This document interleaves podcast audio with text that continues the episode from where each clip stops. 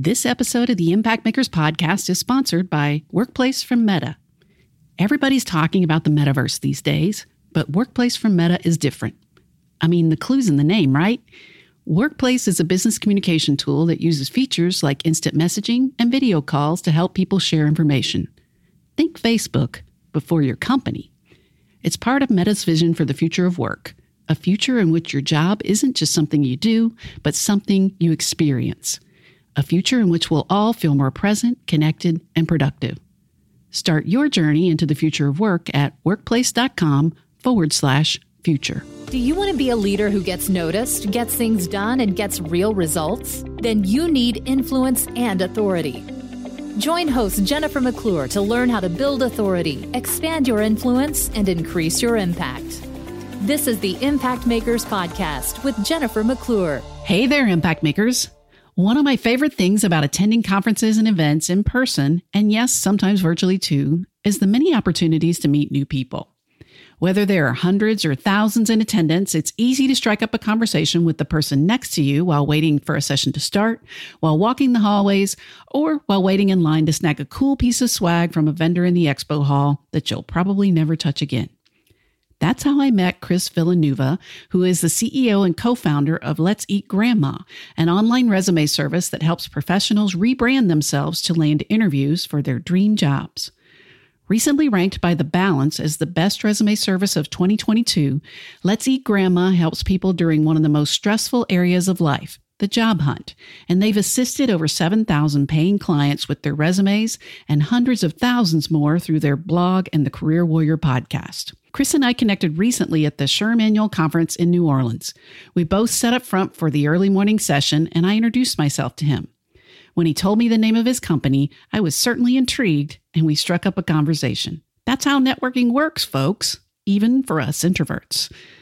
Since I was also speaking later at the event, I may have twisted Chris's arm a little bit to get him to come to my session, and to his credit, he actually did come and sat up front once again.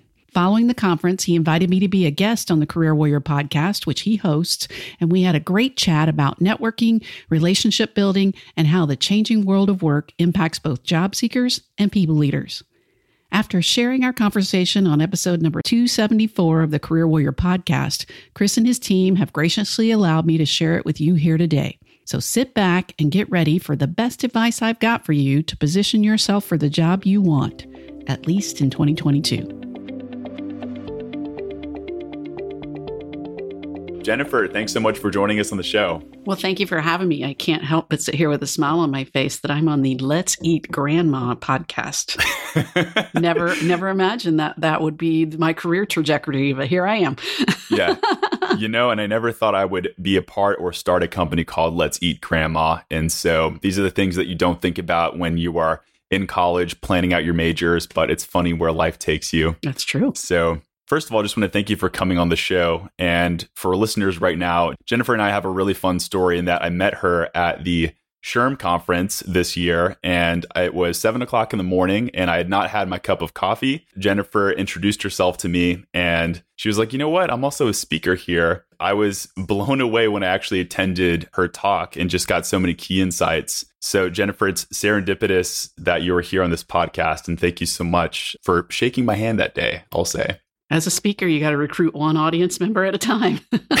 exactly. So I would love to open up just generally here and talk about the future of work and the future of HR. So I think that there are a lot of things going on in the world right now, and it seems like every month that something new is happening. But I think generally, when we look back at this time over like the last few years, we'll think of things like inflation, layoffs, remote work, and those types of buzzwords that we constantly are hearing in the news.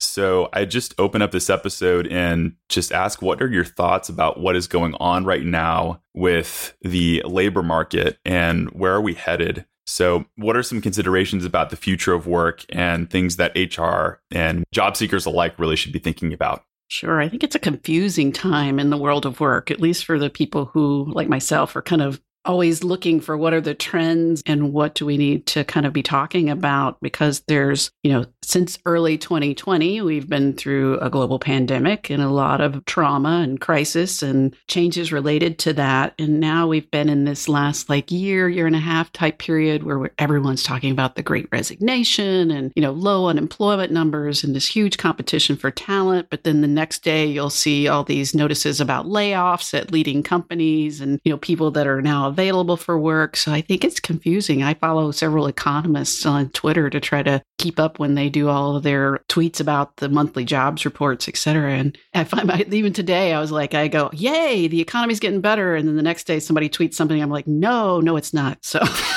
it's confusing. so I think for job seekers, people in the workforce, and even those that are, you know, looking at what's happening in the workforce, it's a really good metaphor or a good reminder that I think the future of work is just going to be constantly changing, evolving. I said earlier this week, I think on a podcast, that I don't know that we'll ever get back to a time period where people are kind of like, okay, either it's high unemployment and you can get good talent pretty easily, or it's low unemployment and you can be with everybody else kind of competing in the fray. But it's a challenge and it will be. Right, absolutely. And I look a lot at just the competition that we have for for job seekers when we're companies when we're looking to find the right talent. It seems like things have shifted into a we'll call it like a job seekers market what a lot of people are saying here where you know it seems like job seekers have a little bit of the edge in the power when it comes to negotiating and looking for these jobs yet at the same time we're still seeing people getting laid off i don't know if you've seen this too but you know, there are people who come to our company who are looking to apply for jobs and they're still having a tough time finding the right job and getting employment, at least at the companies they want. So I'll ask just what do you see that HR leaders are focusing on that may be different from the past? And if you have any commentary on any of that. Yeah, I think HR leaders are tired. They're exhausted and they're not alone a lot of other people are as well. So, you know, if they are leading the recruitment function or they're working to get talent in the organization, there probably is some of the um, bodies and seats kind of mentality going on. Fill the positions. You know, people are applying, get the jobs filled, move on to the next. And I think the smart, and all HR leaders are smart, but I mean, the ones who are truly thinking strategically, though, are reminding themselves that even though there is tough competition for talent out there, it's still important to make good hiring decisions on both sides of the equation. You know, both that the company gets the person with the skills and the talents that they need to do the job, but also that the person is the right fit for the job you know, we're seeing a lot of that now with people who have made job switches or who maybe have taken a job that wasn't their ideal or maybe they're underemployed because they were in the mindset of, I just need to get something after the pandemic to have some stability in my life. So there's a lot of kind of dissatisfaction out there, I think, on maybe both sides of the equation because we haven't done the hard work to make sure that not only am I applying for positions that I believe I have the skills and abilities to do or to learn, and I'm a good fit with the culture of the company, even though that can be problematic. But the same on the company side, that we're making sure that we're hiring people that when I say long term, we'll be here long term. I'm not thinking 25, 30 years, but that we'll be here for at least enough time to get effective in the job, to learn something, to progress in their career. Right, exactly. So, looking ahead to the future, what skills should job seekers and, you know, specifically those rising professionals and leaders, what should those folks be learning today in order to keep up with the future of work? The world is your oyster. If you're looking to figure out what skills that you need to develop, certainly the soft skills are going to be more important, I think, in the future of work than ever before because many of us will be we're working remotely or in hybrid situations. And so the ability to communicate effectively, to listen and care for and have empathy for others is important. So those soft skills are often hard though to demonstrate in terms of a qualification for a job. But how can you show that? You know, whether that's taking volunteer positions or, you know, leadership positions in organizations so that you can demonstrate leadership that you have opportunities to present your ideas, whether that's going to something like Toastmasters or again being in a leadership role where you're having to sell your ideas to others. Those are the things that you can talk about in an interview or even show on your resume to show that you have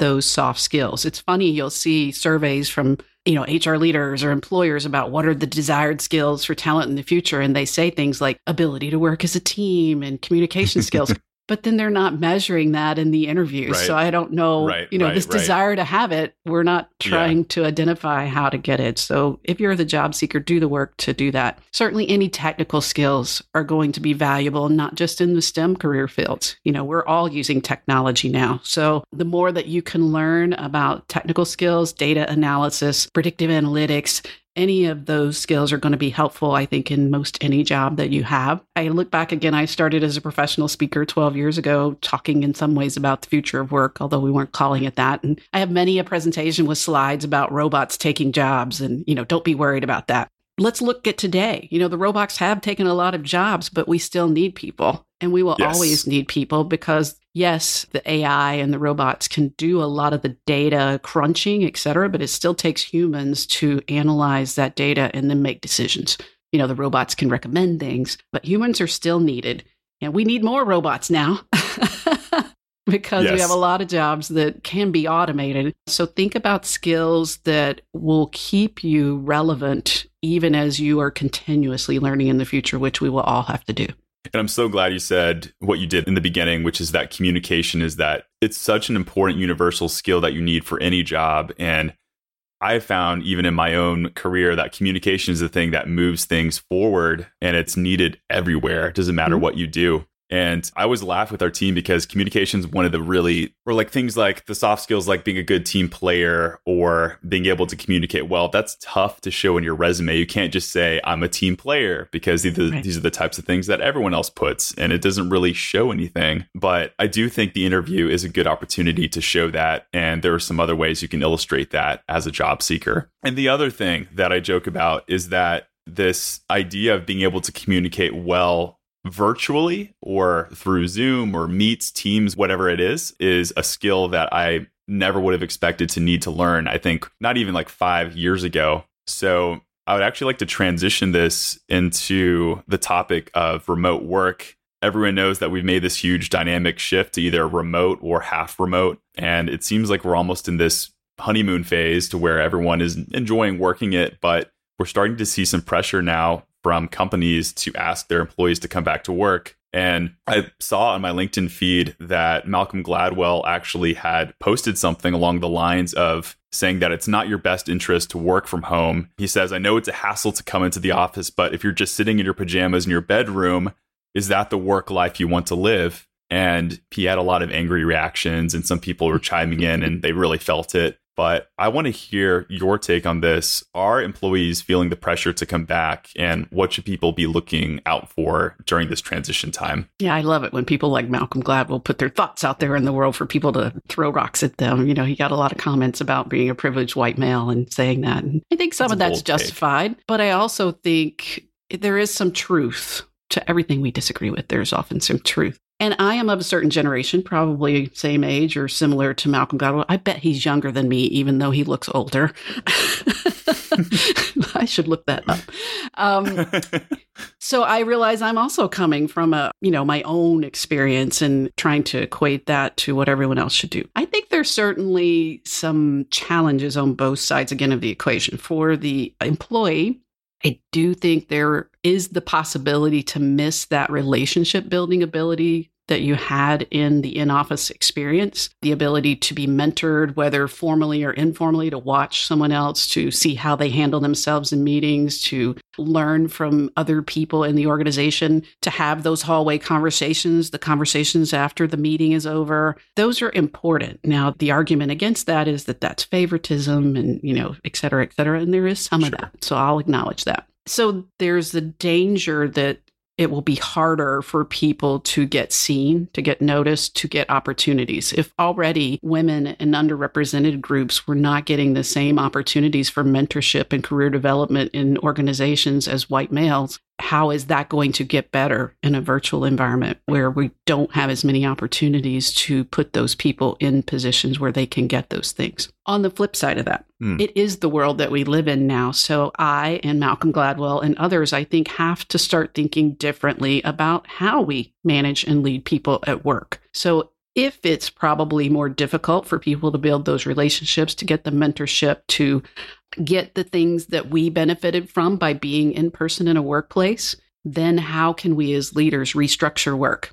You know, whether that is more frequent Zoom communications right. or making sure that I'm checking in with my people, I'm right. assigning them mentors. We have to be much more intentional about replacing some of those things that happened by chance in the in person work experience and not use it as an excuse to say everyone has to come back into the office because right. that's the way it's always been done if it's working productivity wise, people are hitting their goals, they're also getting to have a life outside of work and have more flexibility to be with their families, to pursue their hobbies, which ultimately should make them, I would think, more productive in their work. If those right. things are happening, then our goal should be to figure out how to facilitate that for everyone. So I think there's work to be done on both sides. If you're the employee, You've got to figure out how to get noticed to move your career ahead, to make sure that you're getting the interactions and the relationships that you need. If you're the leader, you've got to figure out how to provide that to your people. Right. Thank you so much for saying that. And that's probably one of the best takes I've heard on remote work and how people should be thinking of things. Cause I think a lot of it is very surface level. You know, I look at the LinkedIn comments to what people were saying about Malcolm Gladwell, and it was very surface level, I think. And on the flip side, it's the same thing. You, know, you hear employees, you know, saying things like, I think everyone should come back from work or taking these strong opinions, but it is a two way street, exactly like you're saying. And people need to examine it, I think, 360 to know what the best possible solution is going forward. So I love that. Yeah, it's interesting. I saw on the news last night, uh, just an aside, they were doing a hit about you know the shortage of teachers and that some of the uh, school systems have gone to a four day school week because of the shortage of teachers. And they were talking to this mm. mom afterward you know and she's like i love it. We can spend more time together as a family and do fun things. I'm like she doesn't work what what is happening?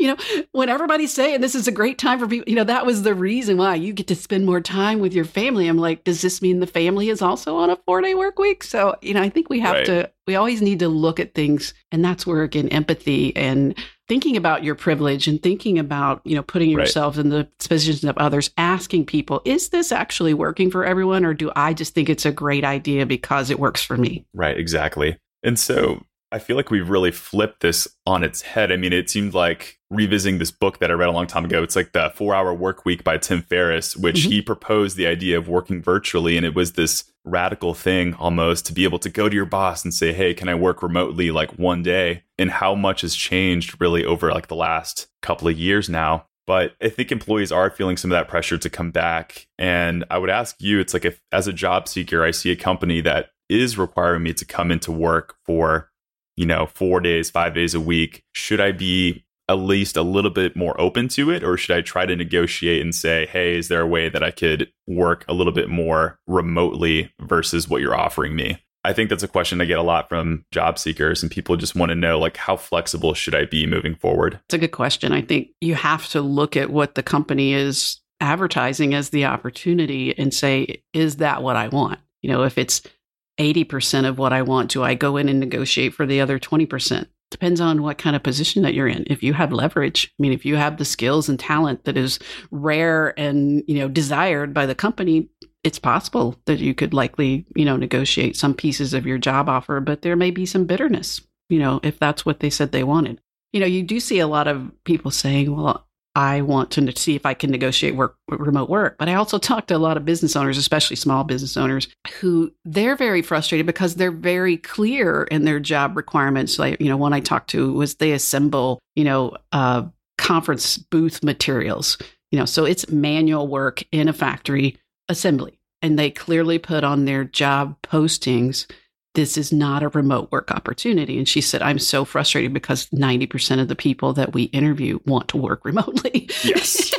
now, that's where, again, I think you have to say, have they been clear what the opportunity is? Is this their culture? If you want to go work at JP Morgan, it's not going to really work out for you if you're trying to negotiate remote work. Their CEO has been very clear. He wants people back in the office. If you work at Apple and you're that software developer that everybody in Silicon Valley is trying to recruit, maybe you know, you can say, hey, take it or leave it. You get me or not. So I think it depends about your leverage, but I just be really clear when I'm looking for a job, be clear on what the opportunity is, determine if that's what I want make a decision if this fits what I want. It's like you know, we got to do the inevitable comparison to dating and to marriage, right?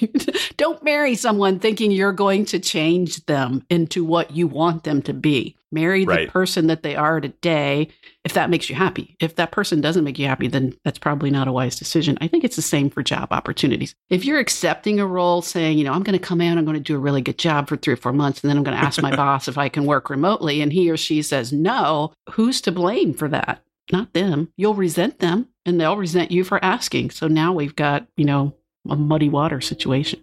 Right. I love that. And I I love the dating analogy. And I'll continue the dating analogy and talk about how commonly people, when they're looking to find their future spouse, they'll go pick up an app, they'll go on, you know, Tinder, Bumble, those things like that, and look to find that ideal person. Now, for a job, we hear kind of similar things that people are looking to network to find their dream job online. And again, continuing with this remote theme, it's really hard to establish connections when we are online behind a screen and connecting with people. And in so many ways, it's the norm. It's how a lot of people are applying. So I wanted to hear a little bit about your advice on how to properly network your way into the ideal job scenario, because it's really tough, I think, to meet people in person now more than ever. Yeah, I think that's one of the challenges of the last few years, especially in post pandemic. We're not post pandemic, whatever this is, endemic, Whatever. ongoing. yes. the reluctance of people to connect more and more if they don't know you and or to meet you to have those what do we call them? Networking meetings i guess you know everybody gets invited out for coffee even though i don't drink coffee and people still invite me to coffee. So i think that's a challenge that again just like i was saying earlier leaders have to think differently about how to help people continue with their career growth and development in a remote and hybrid situation. We have to think differently about relationships and connecting. Some of the principles that have always been helpful in that regard though i think are still applicable here. Don't just invite someone to connect on linkedin and then when they you know hopefully connect with you send them a message saying, Hey, will you be my mentor? Or I'm looking for a job at your company. Can you introduce me to the hiring manager? You've put nothing into that relationship. You've built no value.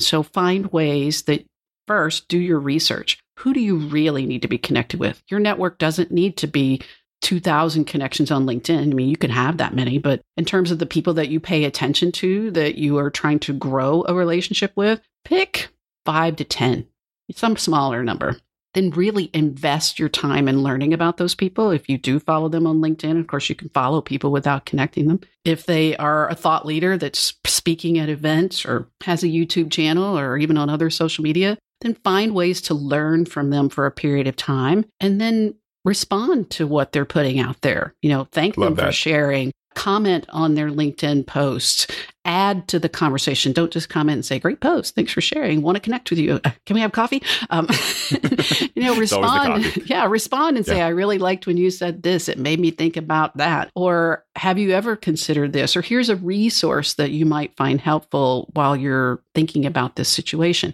Find ways so that they're regularly seeing you as a person who adds value to them. You know, regardless if they're, you know, a CEO and you're an entry level employee, you can add value because you're seeing and learning things that can also benefit them. Find ways to get noticed before you ever ask for anything. Give, Right. give, give, give. What's Gary Vaynerchuk's book? Jab, jab, jab, right hook. So that's jab, jab, Yep. jab. Three jabs before you right hook, you know? Right.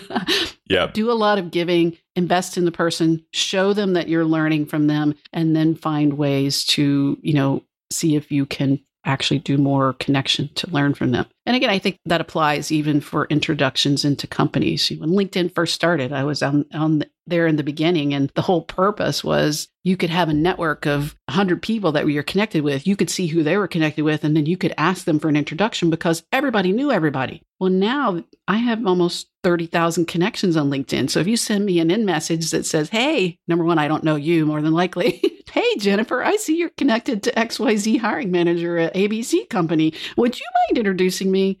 That's never going to happen. I don't know you. I don't know the person you're asking. You didn't do any research. You know, you don't know that I know them, but you're asked. Yeah, Yeah. So don't do don't ever do that. Okay. I love that. And it takes a whole mentality shift to go from that, how can I take and how could I, you know, get that job or get that interview? And you're just thinking about yourself versus how can I offer value first? And I think it's a really powerful mentality switch that not only makes you more effective when you're seeking a job, but it also just makes the rejection a little bit easier to bear in a way because you could kind of let that ego down a little bit and just come from the perspective I'm trying to help people, I'm trying to offer value to the world. So mm-hmm.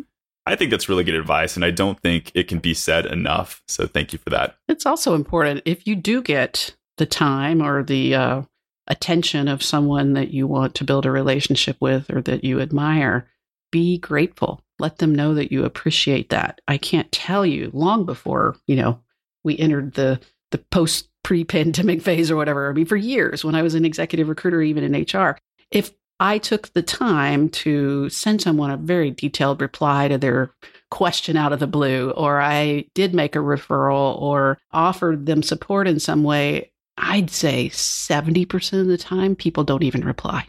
And that's so frustrating.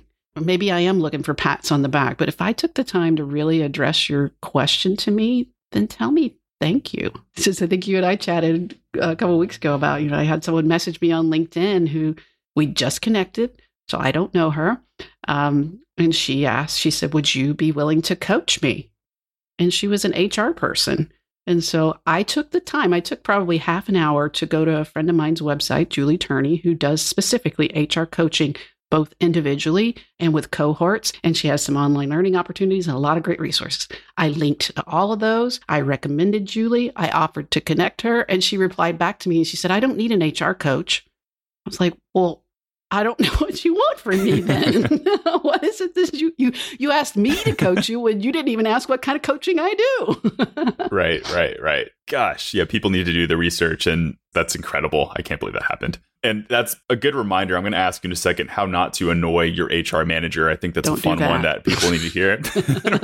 but just career change, I think, is a big thing that a lot of people are dealing with. It's like I majored in hospitality and I'm looking around at all my cohorts who graduated with me 10 years ago, and it seems like none of them are doing hospitality anymore. And I worked as a restaurant manager, you know, for several years and then transitioned to a resume writing business with the name Let's Eat Grandma. It seems like a complete 180. That is, that is. it just doesn't make sense. But when I look at my career, you know, I never would have planned to be doing what I do on a daily basis. I love every moment of it. I think this is exactly where I need to be, but I never would have planned it, I think. And I think that's where a lot of people are, especially now more than ever, um, with people deciding, like, I don't want to do this thing anymore. I'd rather move on over to something that I'm much more interested in and something that I think I would do a better job at. But that's also really hard to do because we often feel stuck in whatever position or job that we're doing right now. It's like I still get requests to this day for restaurant manager jobs on LinkedIn. I'm still uh-huh. getting pushed that in. And so we're almost sucked into doing what we've been doing in the past. So I'll ask what are some considerations for career changers if people really feel strongly about making that next move and that step forward in another job or even another industry? I recommend a really good experiment. When I started my podcast a few years ago, I wanted to have interesting conversations with interesting people, and I know a lot of interesting people. So I invited my friends to be my guests in the beginning. And I almost thought at one point I need to chart this because we'd start talking about their early career and how they ended up in HR recruiting or wherever they were today. Zero of them were working in what they had a degree in. And it was always an interesting story, both how they realized that what they had gone to school for was not what they wanted to do and how they kind of evolved into what they were today. And almost all of them, and you know, whether it's my friends or, or people you know, you start realizing what you really enjoy and hopefully you can pursue that and don't get involved in the sunk costs of well i got a law degree so i guess i have to be a lawyer even though i hate my life and i'm only 28 years old. No don't do that. Where can those skills be applied? So i say talk to 10 of the most successful people that you know. Ask them what they went to school for. Ask them what they're doing today and then ask them to tell you the journey about how that happened that they're likely not doing what they went to school for. It's no different than when I decided I wanted to potentially start my own business. I was working with a coach. He said, I want you to go out. And back then, we could get people to meet with us in person for the cup of coffee. And he said, I want you to go out and just spend a couple of months meeting with people. And he said, ideally, meet with people who have started their own business. Ask them how that happened. I learned so much in those conversations. You know, what were you doing? When did you decide to start your own business? How did you make that transition? It gave me so many helpful things that I could think about doing or not doing in my own journey. So, all that being said, you know, with a lot of people who are either finding out that what they thought they wanted to be isn't what they want to be, and I always say that's probably going to happen multiple times. You know, I've stayed in the same lane, I guess, but I mean, I've gone from an HR manager, department of one, to an HR executive, to an executive recruiter, which I never would have thought I would do. I hated recruiters.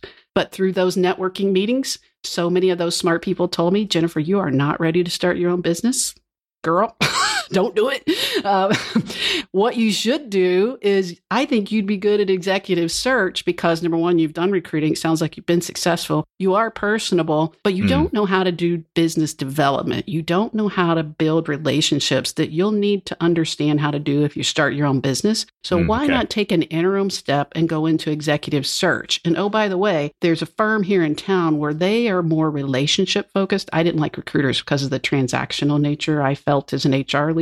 They said this firm is executive search. It's more relationship focused. They get business off the relationships that they build. They stay with people for a long time. You can go there and learn how to develop business, to build relationships, and that will help you when you decide to start your own company in the future. So that's exactly what I did. And the owner of the firm was so amazing. He taught me everything I know about relationship building for the purpose of business development. So, not to make it spammy and yeah. scammy and transactional. And that was such amazing advice that I learned again through talking to people who were in the field that I wanted to pursue. So, if you're an accountant, and I saw this so many times when I was both in HR and recruiting, been an accountant for my whole career, and I've decided I'm applying for your HR manager job, Jennifer. because I like people and I've worked with people. So therefore, I am qualified. No, you're not. no, no, oh, no, no. You are not. Have you talked to an HR person? Do you know yeah. they don't like people? You know, so, yeah. oh my God. That is the first the first thing you learn as an HR person. People are terrible. No, I'm kidding. but the work needs to be done in talking to people who have yes. done the roles that you're interested in or that you think you're interested in so that you can start to say what skills do i bring to the table? What do i need to develop? What made them successful in making the transitions that they made? And you'll be like me probably. You'll find something like i did. I would have never in a million years gone from being a VP of HR to an executive search consultant because I didn't think that was something I would ever want to do. It took people telling me how that could help me grow and that I would be good at it potentially with the skills that I brought to the table for me to even consider that as an interim step to what I thought I ultimately wanted to do. And it was the right decision for me. I love that so much. Thank you for your answer. And you've been a fantastic guest. I'm just going to ask my final segment here is going to be how not to enjoy or uh, not enjoy. how to not enjoy. how to not enjoy your HR manager. That doesn't sound good how do we not annoy our HR manager? Let's focus on the resume first and foremost. I own a resume writing company, so this is my bread and butter. I'm obsessed with resumes, and I think job seekers are interested in this too.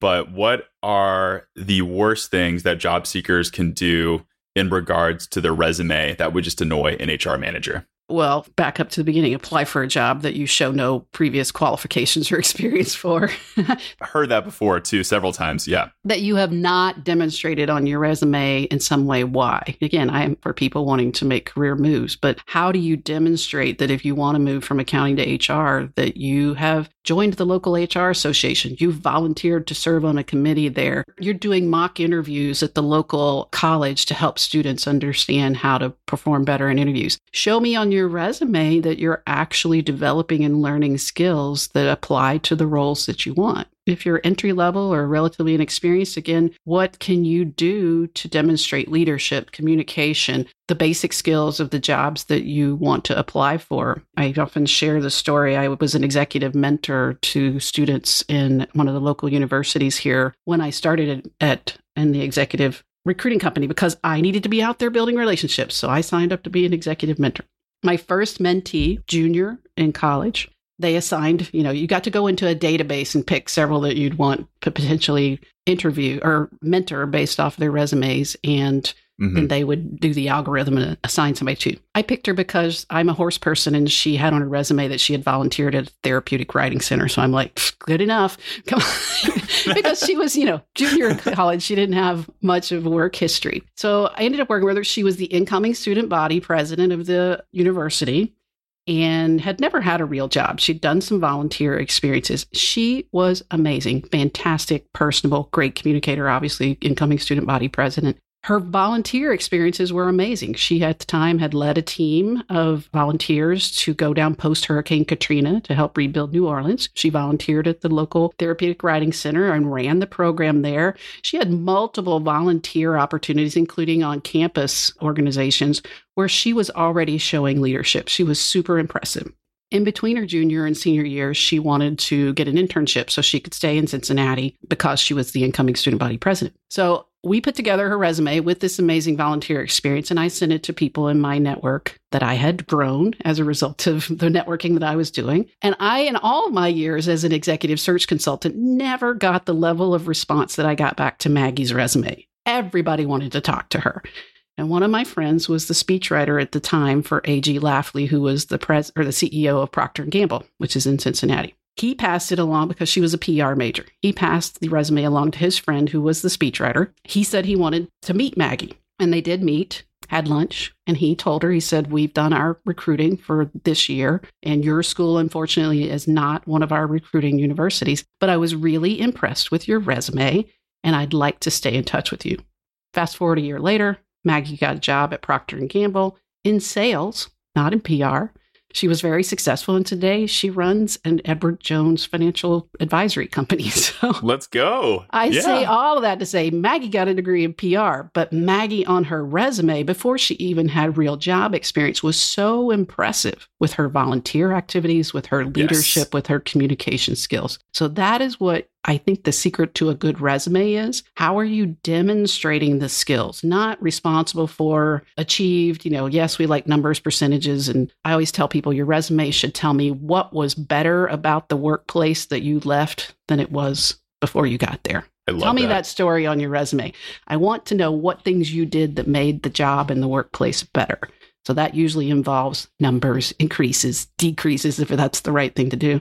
But also show me the skills if you know the job, like I said, if you're applying for human resources, know what are the core skills that are necessary and the core functions of HR, and then demonstrate how you've done those things. I got my first job in HR. I talked my way into it. I had a, a mm-hmm. management degree because the university that I went to didn't offer a at the time it was called personnel. I took one class in industrial relations and the rest were management and marketing. My first job out of college was a bank auditor because I moved to the county in Georgia that had the highest unemployment in the state and had just had three factories closed. So I took the only job I could get, which was the worst fit ever for me. Bank auditor, Jennifer does not go together. But I did it and I did it for a year and a half. And I saw a job opening, or actually, I didn't see it in my church group someone I didn't know that well announced she had just, you know, they were going to have a baby and she was going to leave her job and she was the HR manager at a small company in town. And I like said, pick me, pick me. and she said, send me your resume and I'll turn it over to my boss and he's doing the interviews. And on my resume, I highlighted one of the functions of a bank auditor. We were the people who would drive up to the local bank branches at like eight o'clock in the morning and walk in and go, we're here to help, you know. and everybody hated us because that means they're going to spend three days with people counting cash and trying to find things they've done wrong, etc. Only one function of a bank audit was auditing the personnel files in these small bank branches. So it might be, you know, 10 or 12 personnel files that the bank manager would keep. I always volunteered for that assignment. So when I did my resume for that HR manager job and when I interviewed, man, you would have thought I was the expert in personnel.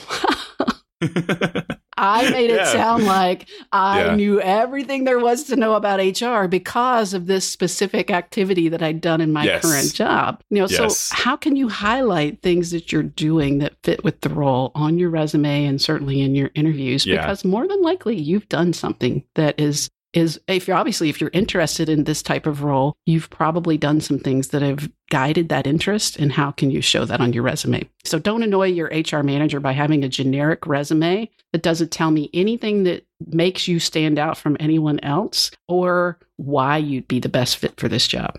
Oh my gosh. I love that answer. The question was framed very negatively, but you spun that into such a positive story to show how you can impress your HR manager and end up getting a job, even if the odds are stacked against you by not having that experience. So I think that's fantastic. And it reminds me of a job seeker that I had worked on her resume. and they had no experience working within music and they were looking to make a transition. But at the very back of their resume was this volunteer experience they had for South by Southwest, which is a really large music festival here in Austin. And the idea is hey, how can we take that experience and push it to the very top of your resume so people can actually see those experiences? Mm-hmm. And just because it isn't paid experience doesn't mean it's not valid experience that 100%. could end up pushing you to get more interviews. So I've heard time and time again of how that technique, if you can call it that, has helped job seekers to make the transition they want. Yeah, so, I mean, I said how many times did I talk to somebody who said they wanted to work in HR again because that was my background, but it works for every other profession as well. And I'd say, "Are you a member of the Greater Cincinnati HR Association? Have you ever been to one of their meetings?" No. Well, start there. Go meet some HR people show up and learn the content they're learning from. Volunteer to be on a committee so that you can show leadership and develop relationships. And then you probably won't be cold applying for jobs. You'll get a job because one of those people will recommend you for it. Yes, I love that. Get active. So I'll ask my famous tattoo question here in a second that all of our listeners know about. I already know what I want. I don't know the question, but I know what I want. Jennifer will be thrown off because I'll maybe I'll ask it in a weird way that will just throw you off guard. Oh. but I wanted to hear about your podcast and why or what really inspired you to start getting it kicked up again. I just listened to your last episode about Gen Z in the workplace. I thought that was amazing. So just if you can share with our listeners what they can get from listening to your podcast. Yeah, I'm kind of one of those people that if I start doing something and I enjoy it, that or, or, you know, like I started listening, or reading blogs in 2008. I discovered blogs when I started the recruiting firm. I was trying to find ways to learn about being a recruiter, so I started reading blogs, which were relatively kind of new then. So in 2008, I said, I'm going to start my own blog because I'm enjoying blogs and learning from other people. So I'll do the same. So, same with the podcast. I started, you know, blogs became less and less, and I started listening to podcasts in probably 2013, 14. And now that's all I do if I'm driving or cleaning or cooking is listen to podcasts. And I get so much value from that. I think it was 2018. I said, I want to start my own podcast, you know, to share again, some of the smart people that I knew and their stories about how they were making an impact at work and life. I like your tagline that you mentioned in the beginning. Mine was uh, help you build a career that you love and a life that matters. Um, and Great that's I still, still the tagline of the podcast. I took some time off, you know, in the pandemic. I, like a lot of people, had to go refigure out my life and business and a lot of things. And podcast just became something that wasn't where I needed to focus and restarted it in early August of this year, 2022, with more of the goal of both interviews with interesting people about, you know, who are probably doing something to impact the future of work, but also as I have evolved in my own listening taste, I like listening to a lot of solo podcasts where someone just teaches me something in 10 or 15 minutes. So that's my goal. I want to help leaders with tools, tips, and resources to make more of an impact at work and to serve those that they love and lead so that they can build careers that they love and live lives that matter. I love that. And the name of that podcast for your listeners is Impact Makers Podcast. You can look this up just by following the description we have on this episode right here. Just scroll down. If you're not jogging or driving, just take a pause and go check that out when you get the chance. And I believe, Jennifer, you're also leaving us with a resource that we can check out if we are in our job search, correct? Yeah, I have the most popular resource on my website. It's you can find it at jennifermcclure.net slash PB workbook. And I'm sure you'll link to that in the show notes as well. It's a several pages of a workbook that you can go through some exercises to help you really define your personal brand and come up with a personal brand statement that you could use as your LinkedIn tagline. If you desire an objective statement on your resume, I don't know if, if you're a pro or con on that, Chris, but a good way for you to hone in on what your personal brand is and how you want to communicate that. Well, thank you for sharing. And I'll ask you right here, just to round it all out, if you could tattoo one encouraging message for every career warrior out there applying for a job, what would that message be? Oh, well, that shot my answers down there. There's a reason to ask that. oh, a phrase. Yes. You can always do something different. That's the phrase. We'll stop there. I don't need a book on my body. okay. Yeah. Let's be clear that you don't, you probably shouldn't and won't be doing the same thing in your career forever. And when it becomes not inspiring, not challenging, or you see other opportunities elsewhere that you want to go pursue, especially in today's environment, go pursue that. but do the work to get there. Don't just make the leap and then realize that's not what you want to do. Do what we've talked about in this podcast. Talk to people who are doing that job. Make sure that you get a good resume writer. And I'm not just saying this because it's a resume writing company that, that does this podcast. I gave my son for his college graduation a resume uh, LinkedIn profile package. Now, could I have written it for him? Maybe. But I also know the value of a good professionally written resume to draw out what works in today's environment. So never ever be settling for what you're doing in your work. There's opportunities to grow and change in your career. I mean, I'm in my late 50s. I own two companies, but I never say that this is what I'll do for the rest of my life because I've done four or five different things in my career and who knows what I'll get interested in next. I love what I'm doing. So today, I'm not looking to make any changes, but going back into corporate America might be a challenge because I do like working in pajamas. yeah, Malcolm. you hear that? Malcolm, I'm doing just fine in my pajamas.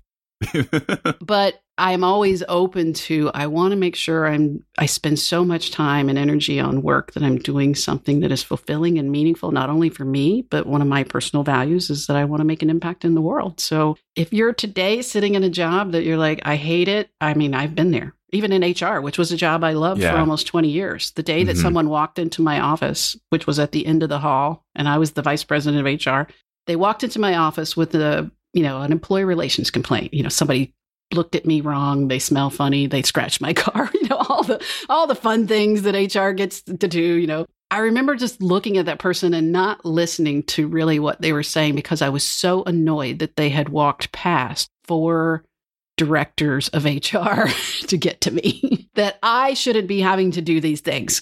And that sounds awful and it probably was, but it was also a very good signal to me that I was burnt out employee relations had been one of my strong suits. It was something I enjoyed, something I was good at. But when the, I realized that it was something that I didn't like, I was angry about, I started saying, okay, when we sell the company, I don't think I want to look for other HR jobs. I think I want to start my own company.